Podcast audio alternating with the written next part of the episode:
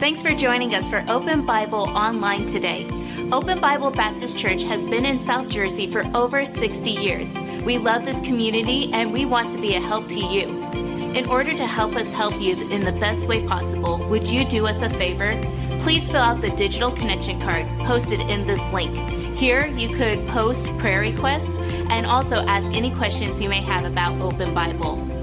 If you'd like to give today, you could give online in less than 2 minutes. Visit OpenBibleNJ.org for more information. Thanks again for joining us today. Now enjoy the service.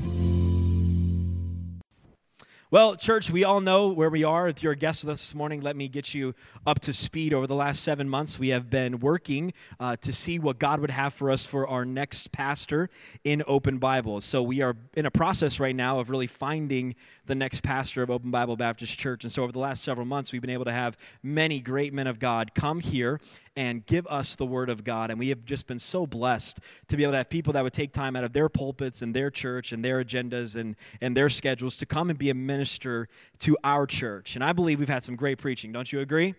I believe the Word of God has been preached, and I believe the Bible has been taught, and that's what we need for daily life and living the Christian life. So today's no different. We have a friend of our ministry. His name's Gary Wemberley. Many of you will probably know him. He and his wife, pastor over in Lancaster, Pennsylvania. Most of you know that as the Promised Land, and that's where you go to be able to get out of whatever this place is, and go there. So that's a wonderful place to go.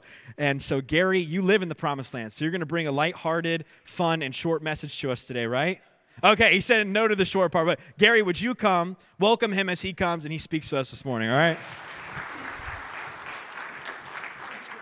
Hey, well, good morning. Take your Bibles, if you would, and turn to John, the Gospel of Jesus Christ according to John. And if you're new to the Bible, you can find the New Testament and turn 4 books, and you'll find the 4th book of the Gospel of John. And it's a delight for my wife and I to be here back with you. We're so familiar with Open Bible, it's just like almost like a second home almost when I come in.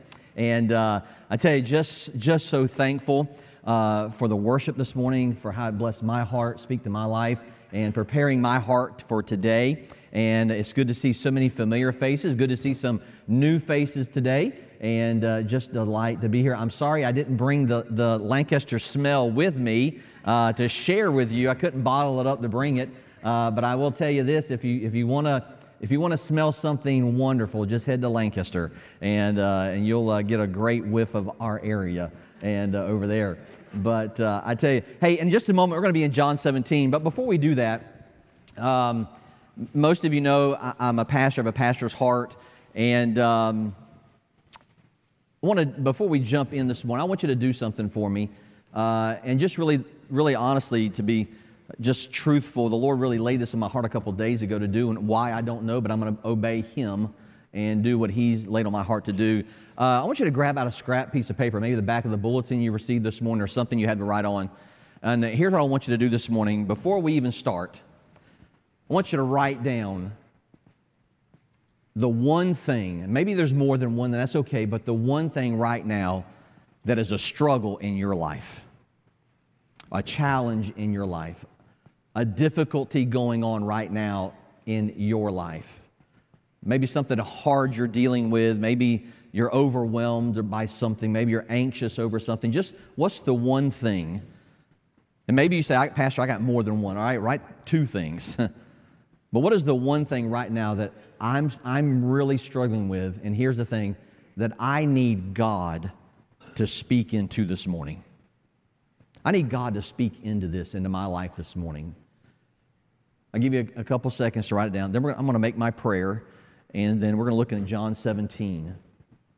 Now, here's what I want to tell you before I make my prayer. I know, no matter what you wrote down, I know God can speak into that this morning. I know He can because He's God. But I want to also say, because I don't want you to be disappointed, I don't know if He will. Maybe this isn't the time.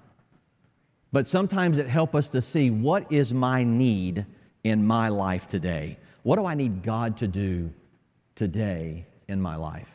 And so here, I'm going to invite you to pray with me. I want to invite you to say, Lord, would you speak into this in my life some way, somehow, through your word today. I need you to speak into this morning. So would you bow your heads with me, and let's pray together, and then we'll look at John 17. Lord, thank you for the privilege, the opportunity to be back at Open Bible. And Lord, I was looking back, and it seems like I've been here at least once a year for the last 4 or 5 years. And Lord, I'm thankful for Pastor Idell and his friendship that allowed me to come and to be a ministering spirit to this church. And thank you for the prayers of this church, for my family, for myself, and as we journey through cancer, and Lord, the encouragement and support they were to us through prayer. Lord, thank you for the friends that we've made over the years. And Lord, I'm blessed. I'm blessed to be here, to be in front of these people again, to share your word. And so my prayer, Lord, today, as I said I would pray, and Lord, whatever they wrote down, whatever the family of Jesus here today wrote down, would you, in your grace and in your mercy and your sovereignty, would you speak into their life in this situation today? Use something in your word and by your Holy Spirit to speak it into their life, to minister to them, to bring hope, to bring healing, to bring grace, to bring mercy, to bring forgiveness. Whatever the need is, whatever you need to do in that situation, would you work mightily in them today? And Lord, I pray that no matter what you do and no matter how you work, that we would all be able to leave here today being able to say it was good to be in God's house with God's people. Lord, that we be open and mindful and ready to obey whatever you show us today. And we'll thank you, Jesus. And all God's people said? Amen. Amen. John chapter 17, if I had to entitle the message today, it would be the answer to Jesus' prayer. The answer to Jesus' prayer. You know, nothing brings people together like the Christmas season. And it's just something about once you make that turn after Thanksgiving, it just seems like Christmas hits the air. I mean, I remember probably back 1st of October, the stores were already putting out Christmas decorations and selling Christmas trees, and Hobby Lobby was already having 50% off Christmas back in October. And just, Christmas is just this thing of, it seems like it just brings everyone together. And today I want to talk about that very subject. I want to talk to you about this morning what Jesus would love to see from you and from me in this season in our spiritual lives and in our church. What would Jesus love to see from us in this season in our own personal spiritual lives and in His church? A man by the name of Richard Owen Roberts said this. He said, "Revival is the sudden awareness of the absence of God." Think about that just for a moment. Revival is the sudden awareness of the absence of God. And I want to take and spin off of that and say this to us this morning, that nothing can cause the absence and the blessing and the working of the Holy Spirit in a church more than a lack of unity. Amen. A lack of unity. In John chapter 17, this is the last prayer that Jesus prays before He gets to the cross. And we know He makes a prayer on the cross, but He's with His disciples and they're gathered together. And this is the last recorded prayer that we have before Jesus heads to the cross. And we're not going to read all of this prayer, but we are going to hit some of these areas this morning. And we're going to try to work through. And I want you to see this morning that the one thing Jesus prayed before He went to the cross is He prayed for you. He prayed for you. Do you see, you hear that? He prayed for you before He went to the cross. Look at John 17. We're going to begin for today, beginning in verse 13, and then read down through verse 23. So if you have the Bible, follow along if you would. And in the middle of His prayer, He said this, "And now I come to thee, and these things I speak in the world, that they might have my joy fulfilled in themselves. And I have given them thy word, and the world hath hated them, because they are not of the world, even as I am not of the world. I pray not that thou shouldest take them out of the world, but that thou shouldest keep them from the evil. They are not of the world, even as I am not of the world. Sanctify them through thy truth. Thy word is truth. As thou hast sent me into the world, even so have I also sent them into the world. And for their sakes I sanctify myself, that they also might be sanctified through the truth. Neither pray I for these alone, but for them also which shall believe on me through their word, that they all may be one, as thou, Father, art in me, and I in thee, that they also may be one in us, that the world may believe that thou hast sent me. And the glory which thou hast gavest me, I have given them, that they may be one even as we are one, I in them, and thou in me, that they may be made perfect in one, that the world may know that thou hast sent me and hast loved them as thou hast loved me. Jesus here is in the upper room, and he's got his, I call it his team together, and there's 11 of these men. One is left, his name is Judas, and we won't go down that road today, but there's 11 up in this room, and it's just minutes, maybe an hour before Jesus heads off to the Garden of Gethsemane. And what we know is Passion Week will begin, and we see here in this last recorded prayer that Jesus is praying with these 11 men. He's praying to his Father for these 11 men, this team specifically. But also, I want you to notice, if you would, back in verse number 21, or verse 20, he says, neither I pray for these alone, but for them also which shall believe on me. He's praying also in that moment for you. For those that one day, down the road, down the centuries, that would believe on Jesus Christ. Jesus is praying for his team that is present with him, and he's praying for those that one day will be assembled together, which is us.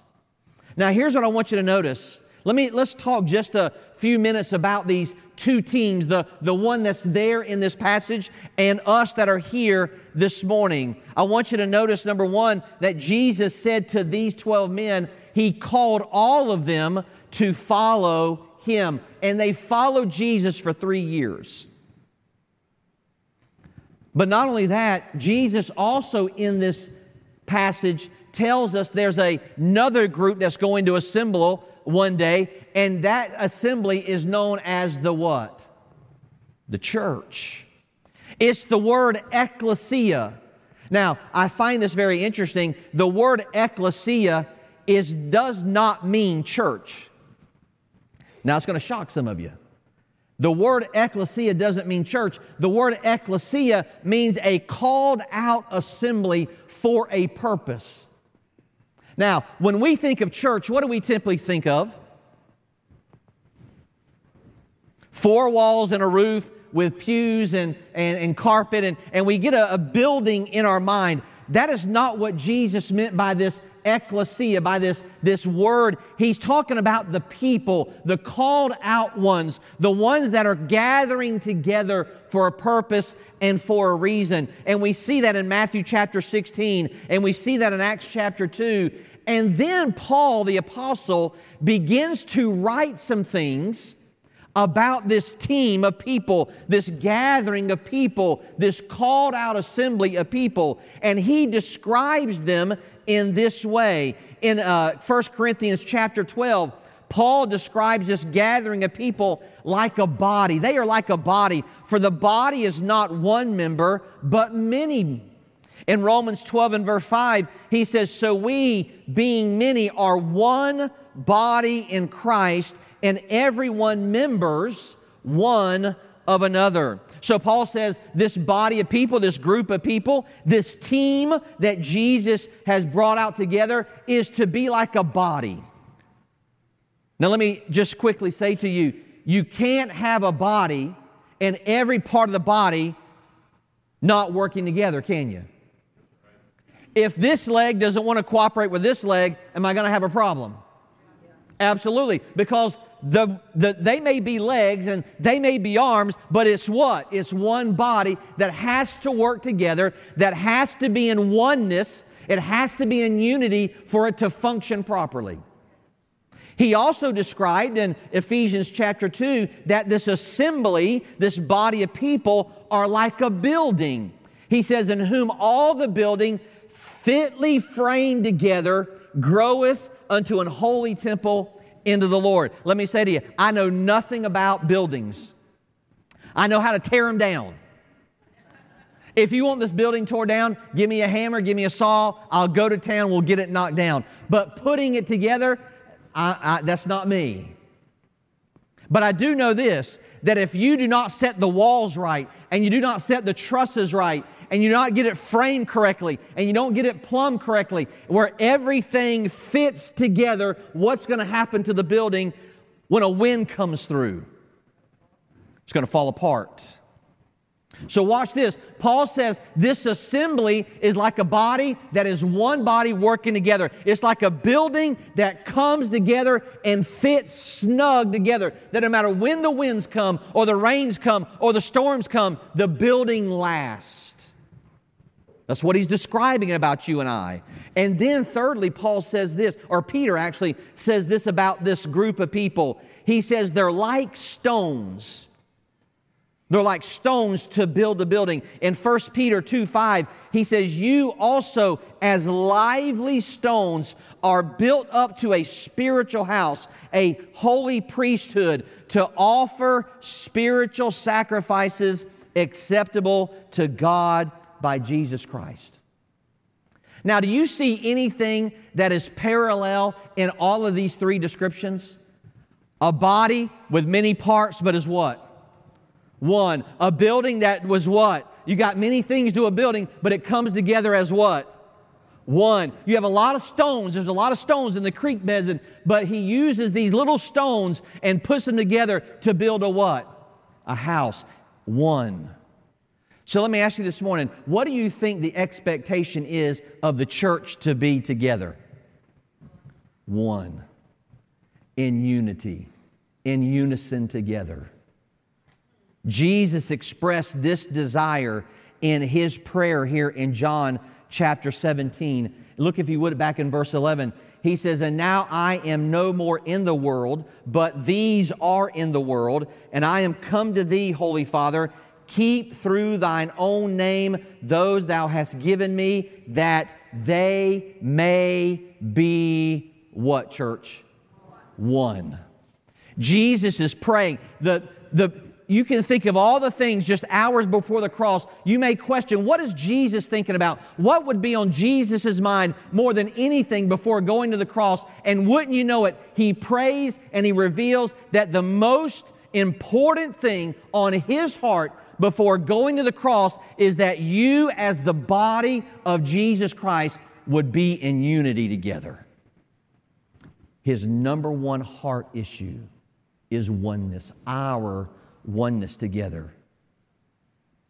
That we as the new family of Jesus would come together, we would be in union together, that we would have unity together. And Jesus pictures this unity as oneness, as he is expecting this to be as it is with his Father. Look back at verse 21.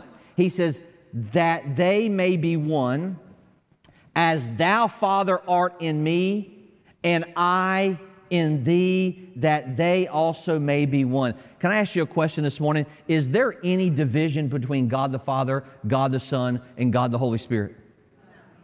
Not one iota of disunity. And here's what his prayer was. Father, I'm praying that the same unity that me and you and Spirit have together, I'm praying that my family, my assembly, my called out ones, my church would have that same unity among themselves.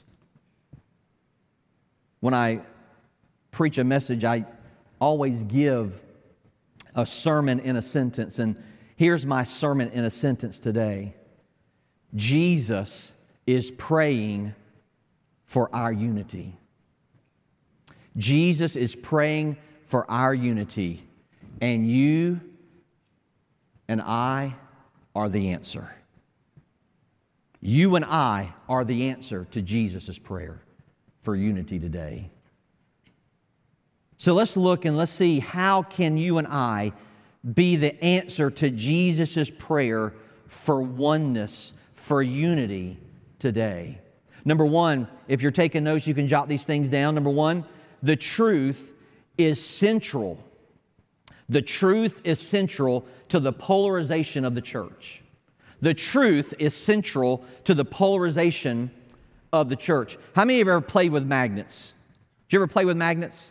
And you remember you wanted to turn them so you didn't really care if they came together, but we turned them around where both poles were the same, and it would do what when we tried to push them together? It would repel, it would try to distract. And magnets have polarization.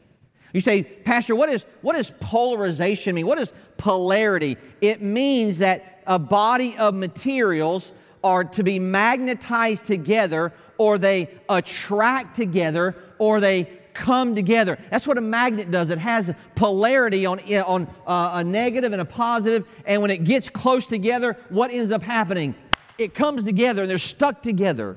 They are polarized. They have polarization. And what Jesus is telling us here in His Word, what is the one thing? What is the one thing that brings you and me together? Because here's the problem. We aren't like each other. You're not like me, and I'm not like you. Amen? See, I learned some things when I moved north, when I came out of the South. Here's what I learned. There's some people that just don't like turnip greens. There's some of you, and I'm praying for you, but you don't like black-eyed peas and rice. We'll have prayer after church today for you. There are some things that we're just not alike about. Some of you. Hey, when I ended up in Lancaster, somebody said, "Hey, Pastor, can we bring sauerkraut to the Thanksgiving dinner?" I said, "Why?" That's what we eat with our turkey and mashed potatoes. I said, "You're weird." Listen, some of you Jerseyans, you do some weird stuff. Some of Pennsylvanians, they do some weird stuff. The only normal people are people from the South. Yeah, amen. That's right, see? We're not alike. And imagine this. I've told my wife this many times. When I get to heaven, I want to ask Jesus, what in the world was He thinking? How in the world, what gave you the idea to bring people together that are so disalike with one another? They like different colors, they like different drinks, they like different styles, they like different hair colors, they like all these things that are different, and yet you bring them all together in one family and say, "Hey, I want you to get along." You ever thought about it that way? That's the church. So we got to step back and say, okay, because of all the dislikes that we have, all the ways that we're different, that we're not the same, what is it? What is it that brings you and I together that we can overlook all of our differences, all of our preferences, all the things that we are not alike about? What is the one thing that can bring us together like a body, that can bring us together like a building, that can bring us together like a family? What is the one thing? It's the gospel. It's the truth. Look at what he says back in verse 17. Sanctify them. Set them apart, Father. Jesus is praying to the Father. Father, set them apart through thy truth. Then he tells us what the truth is. Your word is the truth. The only thing out here that is going to bring all of us together that are so different is not our likes and dislikes.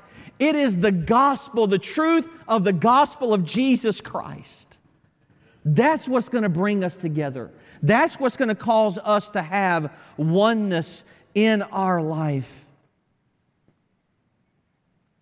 Many of you have different backgrounds, different ethnicities, different cultures, different personalities, different preferences, different likes and dislikes, and yet Jesus expected us to come together like glue. As a matter of fact, Paul said in 1 Timothy 3:15, "But if I tarry long, that thou mayest know how thou oughtest to behave in the house of God, which is the church of the living God, the pillar and the ground of the truth." And I want to tell you what Paul was saying to Timothy. Timothy, I know you got a church full of different people with different likes and dislikes, but the one thing that the church is to be known for is not our preferences, not our likes, not our dislikes. We are to be known for the truth of the gospel of Jesus Christ. That's what brings us together. That is what will draw people to His church. The truth. What is the truth that polarizes us? Would you hold your place there in John and go to the book of 1 Timothy real quickly with me? 1 Timothy chapter 2.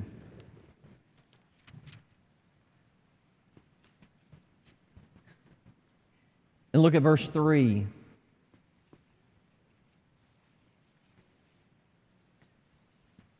Here's what the truth is. Here's what the gospel is. 1 Timothy chapter 2, verse 3. He's talking about prayer in verses 1 and 2, but in verse 3, he goes into sharing why. For this is good and acceptable in the sight of God, our Savior, who will have some men, all men come, who will have all men to be saved and come unto the knowledge of the truth. For there is, how many gods?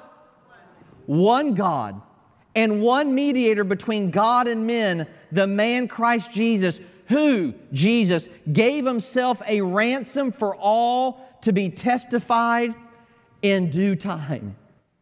Church, what you need to know this morning is that this is what the gospel is. The gospel is that God's desire is for all people to come to salvation, to understand that Jesus came to die for your sin. If you're here today and you said, I've never heard of this word gospel, I don't know what this truth is that you're talking about or this gospel that you're talking about is, it's really easy. Here's what you need to know, that in the beginning God created. And when God created, everything was perfect.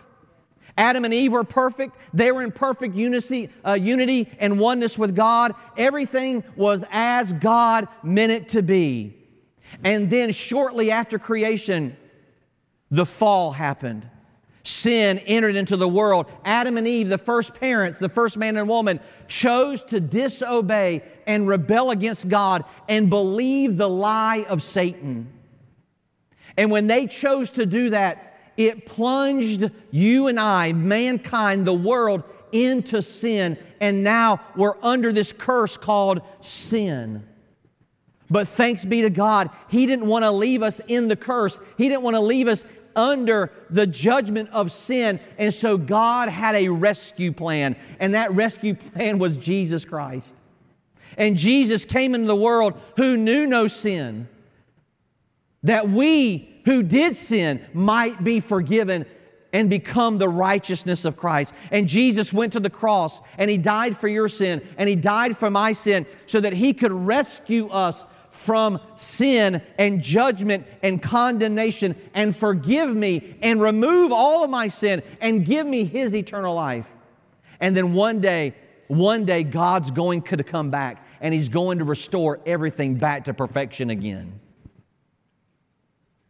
And the gospel is exactly what God said He would do. He sent a Savior for you and me. And Jesus is that Savior. And what the message, what the purpose, the point of us being here today is to take that rescue plan, that Savior, Jesus, to a world that needs Him today. That's why we're here. If you are here for any other reason than to help get the gospel into your life and to help get the gospel into the lives of others, then you are here for the wrong reason. You're here for the wrong reason. Because it is the gospel that brings us together. It is the gospel that allows us to serve together. It is the gospel that enables us to be one together. The gospel means good news. Tim Keller said this.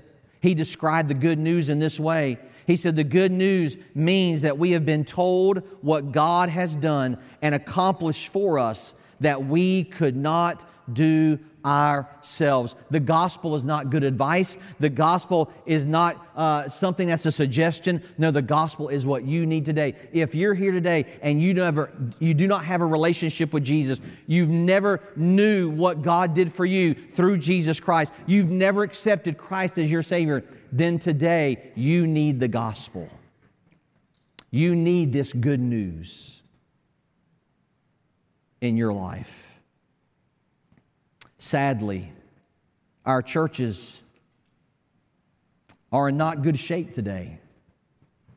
Many of them are in bad shape for the sake because the gospel is not what's holding them together any longer.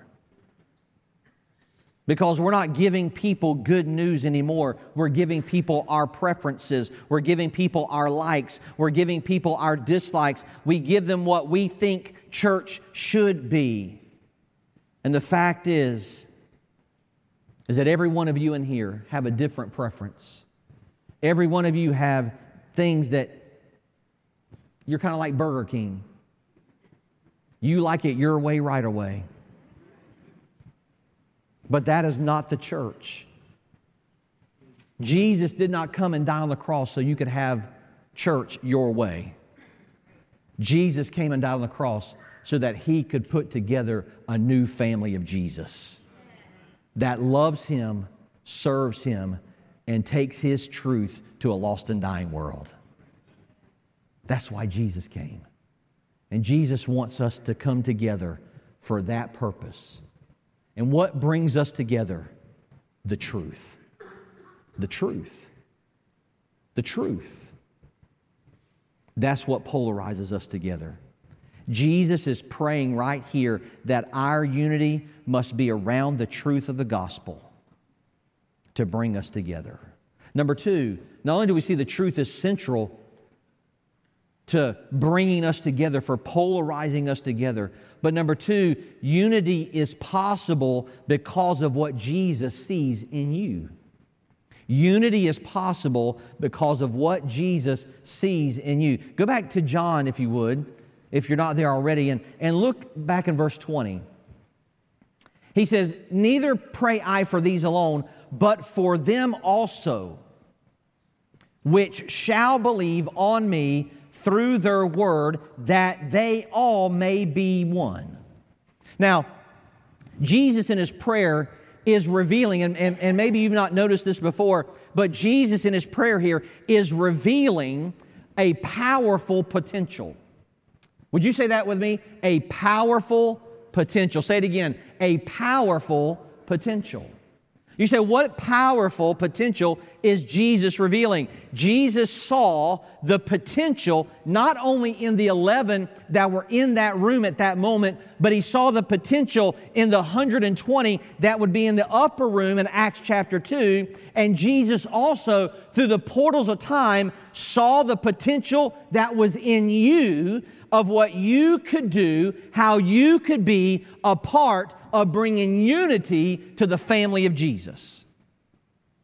He saw the potential in you of how you could be a part of our body, our family of Jesus, being one together. Now, you didn't know you had the potential to do that, did you?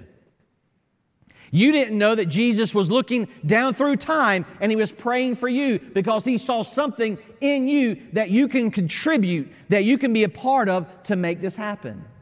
Turn over just a few pages back in John 14. John chapter 14. And let's look at this potential. What is the potential that I possess? And He's talking to the 12 here in 14, but he's also talking about us. And notice what He says here. Look at John 14 and pick up in verse number 10. He said, "Believest thou not that I am in the Father, and the Father in me? The words that I speak unto you, I speak not of myself, but the Father that dwelleth in me, He does the work." All right, watch this. You're going to have to respond. How many of you like talking? You like talking? All right, this is your time to talk in church. You ready? So according to verse 10, Jesus says, "Who does the work?" I heard it. Who said it? Father. So, all right, you got to play along. You got to play with me, okay? Help me out. This will go a whole lot faster if you work with me. Jesus says, "Who does the work?" Father does the work. All right, we got that? Father does the work. Do I do the work? Do you do the work? Father does the work. Can we agree? Shake your head. All right, good. Look at verse 11 and 12. "Believe me that I am in the Father, and the Father in me, or else believe me for the very work's sake. Verily, verily, I say unto you, he that believeth on me, the works that I do, shall he do also. Greater works than these shall he do, because I go unto my Father." All right, question number 2, verse 11 and 12. What is the work? What is the work? And I'll give you a hint. It's the very first word in verse 11. Believe. Believe me, Jesus says. Here's the work. I want people, guys, I want people in the world to believe me that I'm in the Father and the Father's in me. He wants the world to believe. He wants the world to know that Jesus Christ is the Son of the living God. Believe me. So, all right, let's watch this. Who does the work? Father. What is the work? Believing. All right, number 3. Look at verse 12. If you and I believe, then the kingdom work, the God's work that Jesus is involved in and doing, what did He say that we could be doing? First, you got ahead of me. You got too fast. Back up one step. Go back to verse 12. The works that I do, He shall do also. That means I have the potential. You have the potential to be involved in the very same work that Jesus was doing when Jesus was here. Now, is that exciting or what? I get to have participation. Now, look, we live in a generation today where we give participation award. I can't say the word. Participation awards for everything. Well, if there's any award that I want for participating, it is in kingdom work. It is in the work that Jesus is doing. Amen? I want to be doing Jesus' work. Jesus says, "Hey guys, listen. Father's doing the work. He's doing a big work. And I want you to believe about me who I really am. I'm in the Father and the Father's in me. You are about supernatural work. And I'm telling you that the work that you see me doing, guys, you get to participate in that work." Now, if Jesus would have stopped right there, I'd have said, "Whoa, man, that is... whew, it's good stuff. That's exciting." But He didn't stop there. Jesus takes it to another level. Look at what He says in verse 12. "And greater works than these shall He do, because I go unto the Father." Not only the present work, but Jesus said, Greater work. Greater work. You know what Jesus is sowing you and I?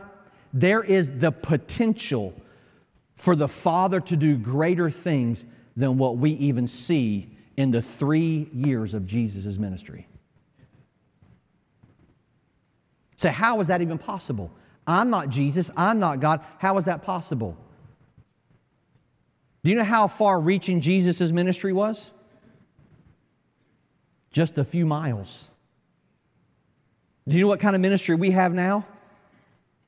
Worldwide. Jesus ended up. Do you know there are more people in this room right now that were in the upper room in Acts chapter 2? Is that a greater work? See, the potential, here's what Jesus is showing you and I. We're not limited. But when we come together, He is praying, when you come together, I want you to see that I see the potential of what can be done through you when a church comes together in unity, in oneness, and work together for the proclamation of the gospel. I see the potential of what Father can do through you. Even when you can't see it yourself, Father sees it. And He wants you to be aware that there is great potential in every seat in this building for Jesus to do great things in you and through you for the church of Jesus Christ. And the only way that potential rises to the surface is when we come together in one. When we work together for one purpose, one calling, one mission, which is the gospel. Say, Pastor, man, you got me hooked. So what do I have to do to be a part of this? Are you ready? Look at verse 13. And whatsoever ye shall ask in my name, that will I do, that the Father may be glorified in the Son. If ye shall ask anything in my name, I will do it. So what do I need to do? Pray. Pray. Lord, help me to know what my part is. How can I be a part of the church being in unity? What can I do to bring the church in unity? What can I do for that we all are one together? Because I want you to do a greater work in my life, and I want to see greater works in my church's life. So what can I do? And you know what Jesus says? Ask and I will give it. Here's what I want you to know this morning. Anytime you pray to further, when you pray for things that further the kingdom work of God, God says, I will answer it. You know why we don't see our churches going further? Is because most of our prayers are not about increasing His kingdom, they're about increasing our kingdom. Thank you, Brother Gary. You're welcome.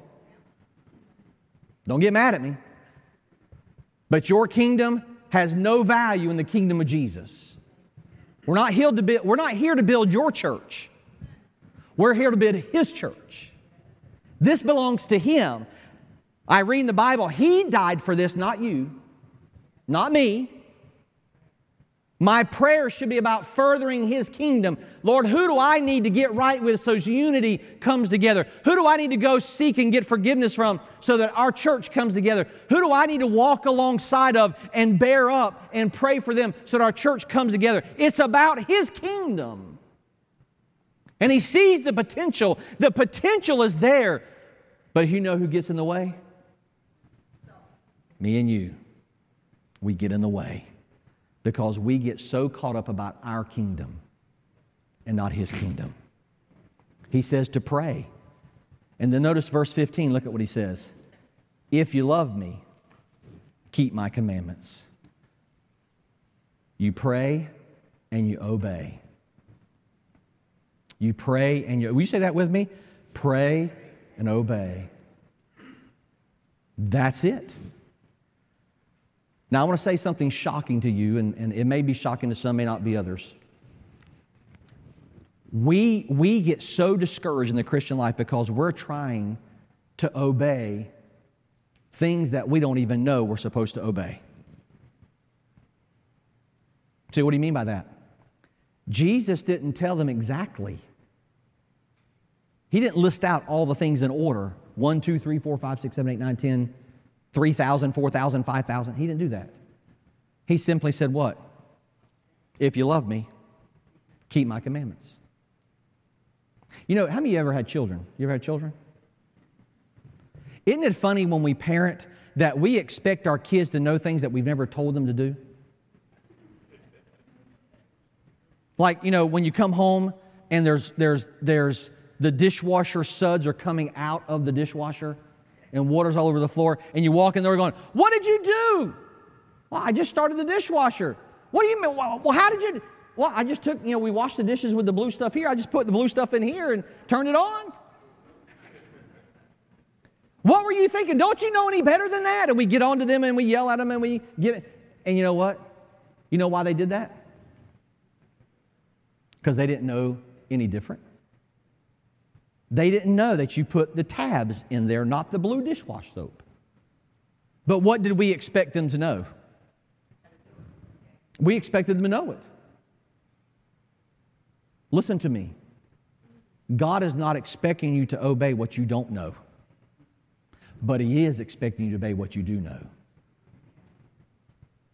And so many times we get so caught up on the things we don't know that we neglect to do the simple things that we do know to obey. And that's what gets us in trouble. Pray and obey.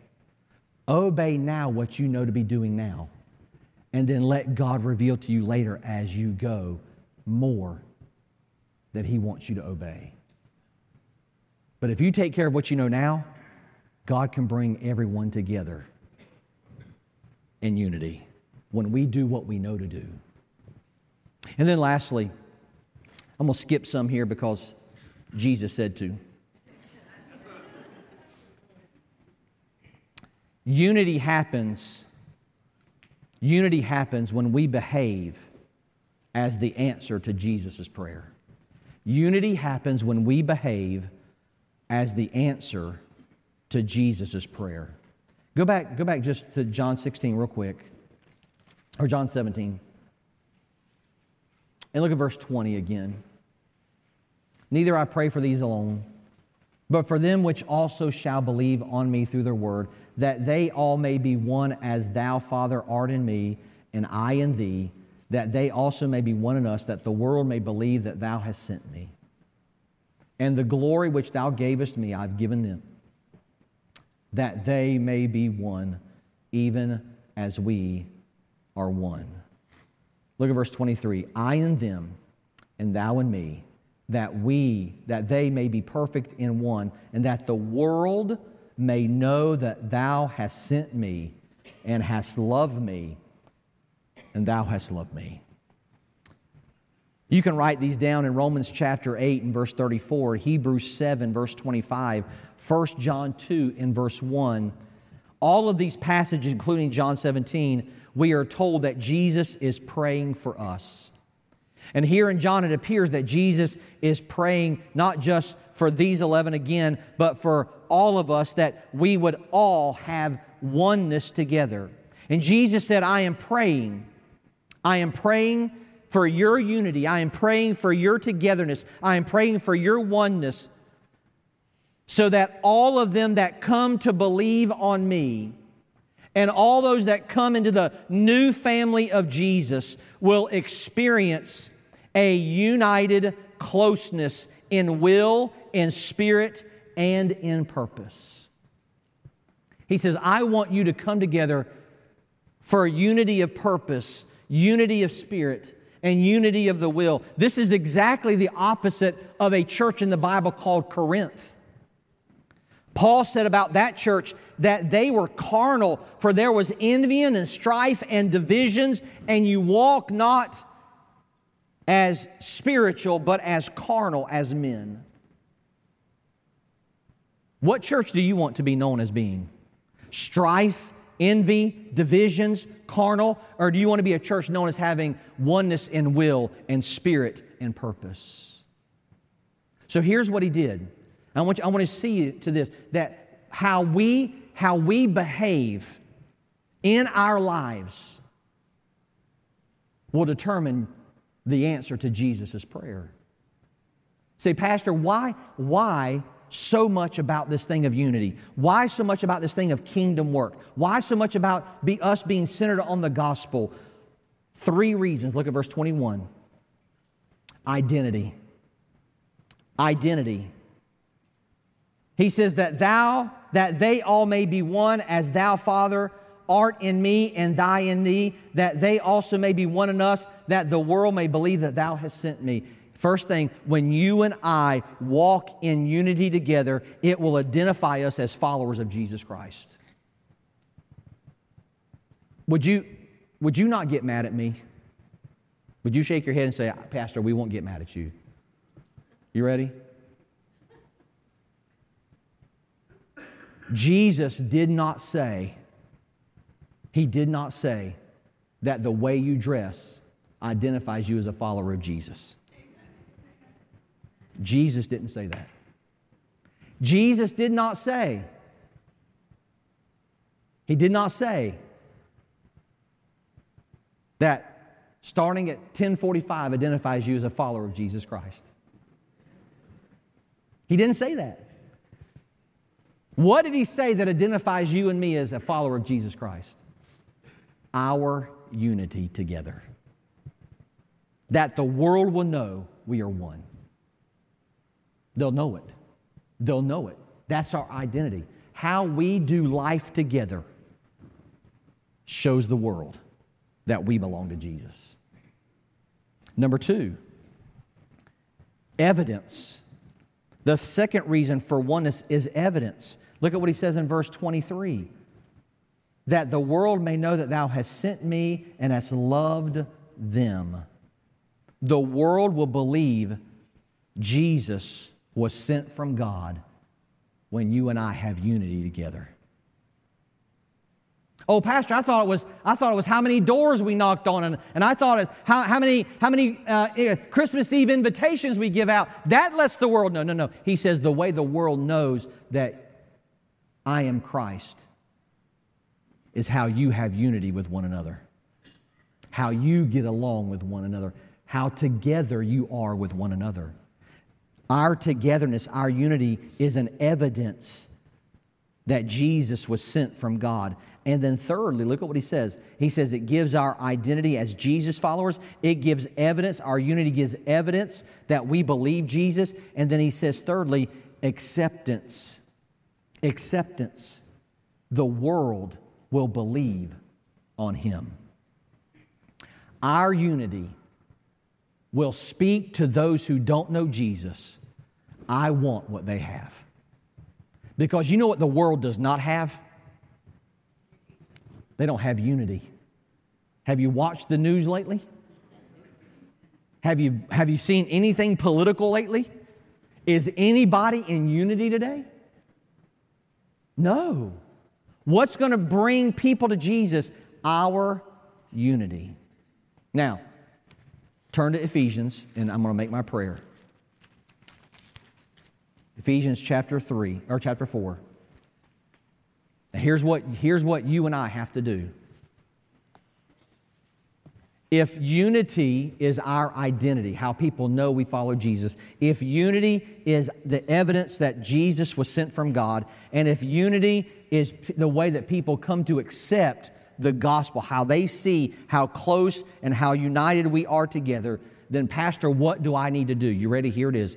You, as a member of Open Bible Baptist Church, or if you desire to join Open Bible Baptist Church, you must fight for unity. You got to fight for it. You see, you mean we need to throw down? Maybe, I don't know. Just kidding. You need to fight for unity. Look at Ephesians 4 and verse 3.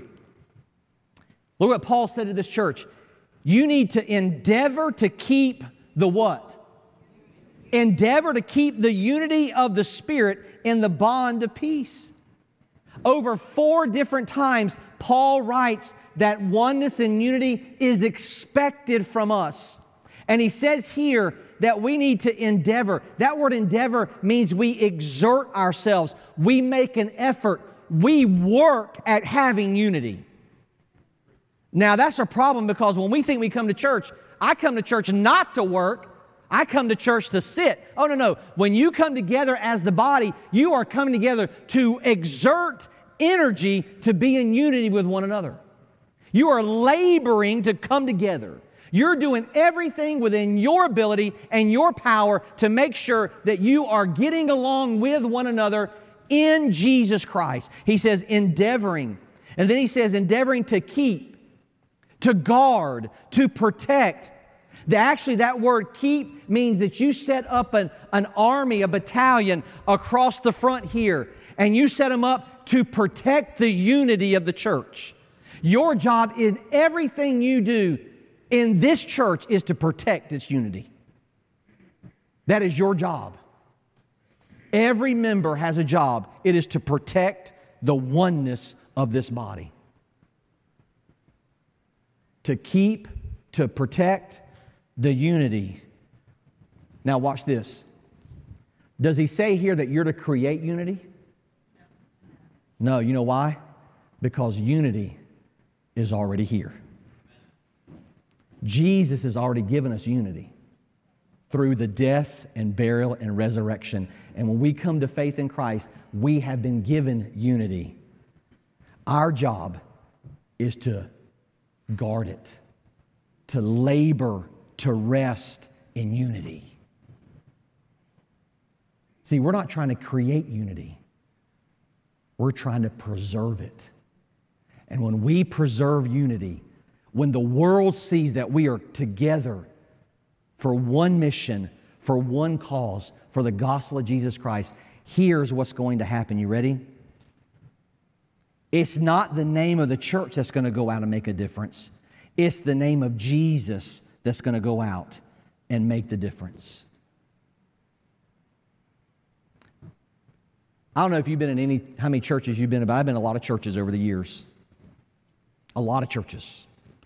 From Florida to California to Washington State, all over. To India, I've been in a lot of churches. I have yet to see what I'm about to say to you. I have never yet seen anyone walk into the door of a church, sit down in a church, and say and confess, wow. I have never seen a group of people more together than this right here. They are together so much, and it is so different that I want what they have. I've never heard anyone say that. But don't you know that is exactly what Jesus is praying for? That the world would see how together we are, how much we love one another, how much we care for one another, how much we are so concerned, not about our kingdom, but Jesus' kingdom, that it so impacts them when they come into the assembly that they say, I want what they have.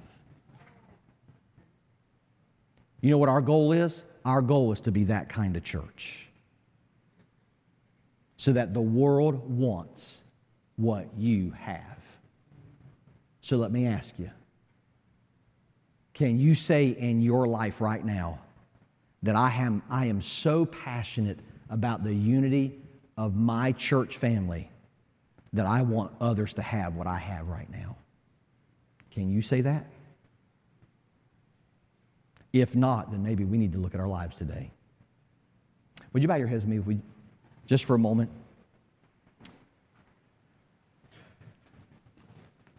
Jesus is praying for you. He prayed for you. He's praying for you right now according to what the Bible says. And my question is will you be the answer to Jesus' prayer today? Say, Pastor, what do I need to do to be the answer to Jesus' prayer? If you're here today and you don't know Christ, you don't know the gospel, no one's ever presented the gospel plan that I mentioned a minute ago, where you need to begin today is to come in unity with God. You need to make peace with God. And God's done His part. He sent Jesus to die for your sin, to make peace with you. It's your responsibility now to reach out and receive that gift of Jesus Christ. And He says when we receive Jesus Christ, He makes peace with us. The first step is having unity with God in your own personal life. And today, if you say, I don't have that, then after the service, we'd love to talk to you. Give us a few moments. If today's not convenient, we'll schedule a time. We'll come by and we'll see you and sit down with you and show you what God did to make peace with you and how you can have peace with God. But secondly, if you're here today and you say, Pastor, I do know Jesus. What can I do to have unity with one another? You need to repent and remove any distractions from the gospel in your life. What is it that's distracting you in your life today? What is a distraction that is keeping you from coming together with others in this family? You need to repent. That means to turn from it. You need to remove it. You need to replace it with the gospel. The second thing you need to do is this. Don't be the problem. Be the answer. Fight for unity, not against one another. We wrestle not against flesh and blood. That person in this church is not the problem. The problem is the enemy. The problem is the lie. And he is lying to us all the time that we, each other, are the problems. No, we're not the problems. The problem is the enemy. What do you need to do today to fight for unity? In your marriage, in your family, in your church, at your job? What do you need to do today to fight for unity? Maybe you need to right now, maybe you need to get up and go hug somebody's neck and say, please forgive me. I've been mad at you. Maybe after the church today, you need to go call somebody and say, I just need to let you know I've been hurt with you and I want to get this right. Are you willing to fight for unity today so that people can come to Jesus Christ, so the kingdom of God goes forward for Christ? In just a moment, I'm going to pray. And after my prayer, I'm going to turn it over. What is your response going to be today? Are you going to fight for unity? Father, we love you. And Lord, I invite everyone here to make a response in some way. Everyone needs to respond. Everyone needs to make a decision. Everyone needs to look at their own life today. I'm not the judge. I'm not the one that determines if there's unity or not unity. I'm not the one that can even tell them what their unity is supposed to look like, other than the fact that it is supposed to confess that Jesus is our Lord. Our unity is to draw people to Jesus. Our unity is to bring people to faith.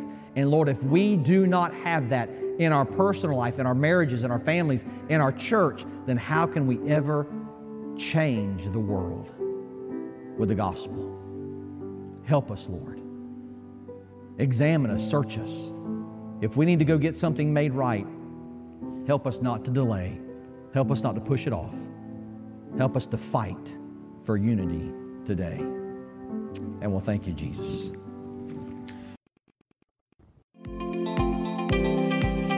Thanks again for watching us online today. If you haven't done so already, please fill out a digital connection card so we know how to better serve you this week. For encouragement throughout your week, you can listen to past sermons by searching Open Bible Baptist Church on the Apple Podcasts or Google Play Store. If you'd like to give today, you could give online at OpenBibleNJ.org. Thanks again for joining us today. We'll see you on the next broadcast.